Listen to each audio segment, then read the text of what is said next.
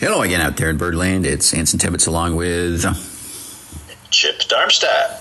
I have to say the foliage uh, end of the week looked pretty decent, and I thought we got some nice we got some nice sun and looked pretty good. Quite lovely. Mm-hmm. Yeah, I'm still loving those swampy areas that are just you know amazingly bright red right now. Mm-hmm. So gorgeous. I've been noticing a lot of um, a lot of migration happening. Of course, geese, but also. Uh, a lot of birds I'm having trouble identifying. Lots of sparrows look like the confusing fall warblers. Um, a lot of ground feeders. A lot of people on the ground in sort of significant numbers, but all kind of you can tell they're all gathering energy and getting ready to head somewhere. Yeah, it's, it's sparrow season, isn't it? Um, the warblers are yeah trickling out. Uh, I think this this week, this, uh, the only warbler I saw all week was a yellow rumped warbler, our friend the butterbutt. Mm-hmm. Um, but yeah, I'm sure there's a few others kicking around. But yeah, a lot of sparrows coming through right now, and kinglets too. Mm-hmm. Good numbers of uh, ruby crowned kinglets, which migrate through, and then also golden crown kinglets, which which do overwinter, but some migrate through as well. Yeah, I thought I saw some um, white crowned sparrows. They were ground feeding, and they looked like there were some immatures in there as well. So Oh yeah, yeah. The adults, though, you know, are so dapper with that those black and white striped heads, and I, I, think the immatures are quite attractive too, but not quite as bold. It's more instead of black and white, it's more you know rusted and tan, um, but still a very striking pattern. And um, unlike a lot of other sparrows, it's just the plain gray breast, no streaks, no central spot they have wing bars, but uh, they're a, a, fun bird that we, you know, there's a narrow window when they migrate through Vermont. They don't overwinter, they don't nest, so the only way to see them in Vermont is when they're migrating through. Yeah, and the um, the northern flicker as well has been pretty um, pretty active. Yeah, that's true. I've been hearing them once in a while and seeing small groups. Yeah, that's one of our one of our migratory woodpeckers. Um, you know, Downy, of course, and Hairy and Pileated all spend the winter in Vermont. But sapsuckers and flickers uh, fly the coop. They migrate to southern U.S. Um, in, ca- in, the case of the sapsucker, they're all of it. They're going all the way down to Mexico, Central America. Not sure about South America, but uh, yeah, some of our woodpeckers uh, head south, and some spend the whole entire winter um, on territory. Mm. I have a big uh, high bush cranberry tree that's it's really had a lot of fruit this year. I mean, significant fruit. It was really doing quite well. So it's been very entertaining to watch the various uh, birds come through and, and have have at it. And there's a couple of uh, ruffed grouse that have been hanging out in it, and they, they fly in and come in and, and gorge themselves on these on these red berries, um, which has been fun to watch. But uh, yeah, it's fun. And also, um, the turkeys love them as well. And Whoa. and the turkeys are not quite tall enough to reach the branches, so they they kind of jump and they this you know no. fly into them. But they're like some of them actually jump up like three feet off the ground, grab a couple, and then back on the ground. So it's kind of fun. That's great. Have they tried the, the piggyback technique yet? With one stick on the back of another? they haven't. They haven't done that, but it was yeah. it was quite entertaining uh, to watch them uh, try to do this. And they've got a flock of you know twenty five or thirty making their way through, and they've got a pattern through the through the fields and up up to the house and whatever. But they've been enjoying these um, high bush cranberries as well as the grouse and uh, all kinds of other birds just hanging out. But the berries this year, it was a great fruit year, and it's a great apple year. I don't know if, if people have noticed how many wild apples there are, but it's incredible yeah. this year. Yeah, we've got a uh, high bush cranberry at North Branch Nature Center as, as well, loaded with fruit. I mostly have seen um, robins in there so far. The grouse don't usually come um, close to the buildings because we're pretty much surrounded. We're not surrounded by forest. There's a, they have to cross a big field, but it's fun with grouse. That you know, that's one of the few times you get to see them well is when they're uh, in a fruiting tree feeding. Uh, I've seen them on, in crab apples, you know, tiny little crab apple trees. Uh, they're so often so hard to see. Um, or maybe you flush one, but that's about it when when you're on a trail in the woods. But yeah, the, when they're feeding on fruit trees, it's a good chance to get a close look.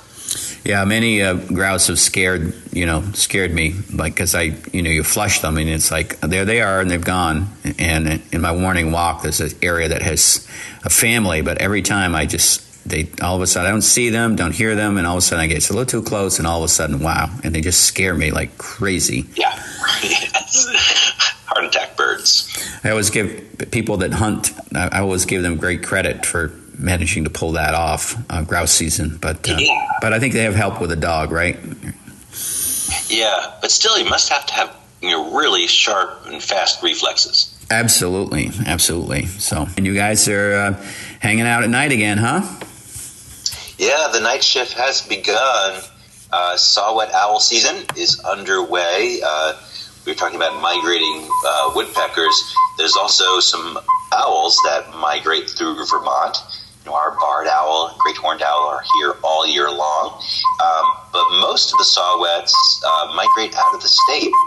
And October is peak season for them. And we started our, our owl banding operation again last week, this past week, and uh, seeing uh, good numbers of owls trickling through. Yeah, and we have the um, we're playing the northern saw-whet owl, which is the um, is the bucket loader or the bus backing up sound, right? Yeah, exactly, exactly. All right, let's listen. Uh, let's listen again here. See if we can play this. This is the northern saw-whet owl. Here we go.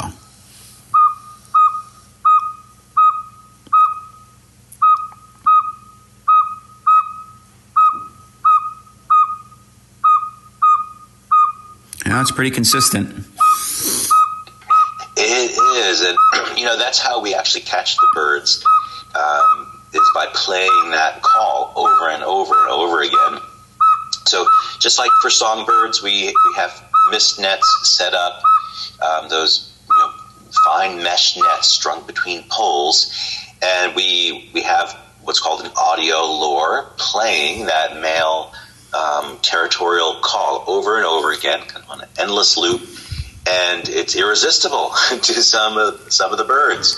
So uh, you know, imagine saw-whet owls migrating down the North Branch Valley, and um, you know they have such good hearing; they don't need to be right next to it to hear it. They probably hear it from you know a mile away, maybe more, and they they come in to investigate and get caught in the nets, and then we come around and take them out um, in order to ban them and figure out uh, if it's a younger bird, an older bird, male or female.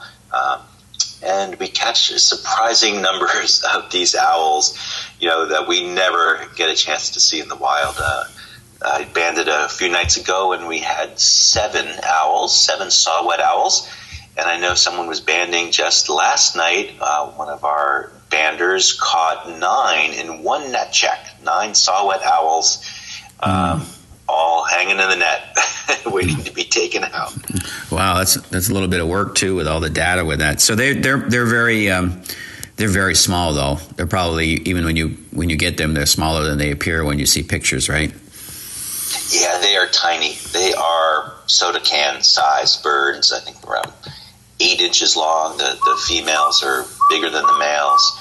Um, tiny, utterly adorable and ferocious at the same time. Their little talons are, are kind of like cat claws, and so it's it's yeah, it's you, banding them is an adventure because you're trying the whole time not to get clawed by them, uh, but at the same time they are so cute uh, and uh, tiny. Uh, it's our smallest owl in Vermont, the smallest owl in the Northeast. There are smaller owls out there in the world, like the elf owl in Arizona, but yeah, they are a small little um, owl, very inconspicuous um, and highly nocturnal. Uh, you, the only way you would see one during the day is if you bumped into one that happened to be roosting. Hmm. Good stuff. The uh, northern saw-whet owl at the North Branch Nature Center in Montpelier. Okay, uh, we've come to the end uh, of another weekend show here for the birds. Enjoy the um, enjoy the foliage. Uh, grab a creamy, maybe a maple creamy, Maybe carve a pumpkin, make some squash soup. It's fall in Vermont. Couldn't get couldn't get better. Yeah, enjoy those beautiful sunny days while we still can. Yeah, it's it's an awesome time of year. Until next time, I'm Anson Tebbetts. I'm I'm Chip Darmstadt. For the birds.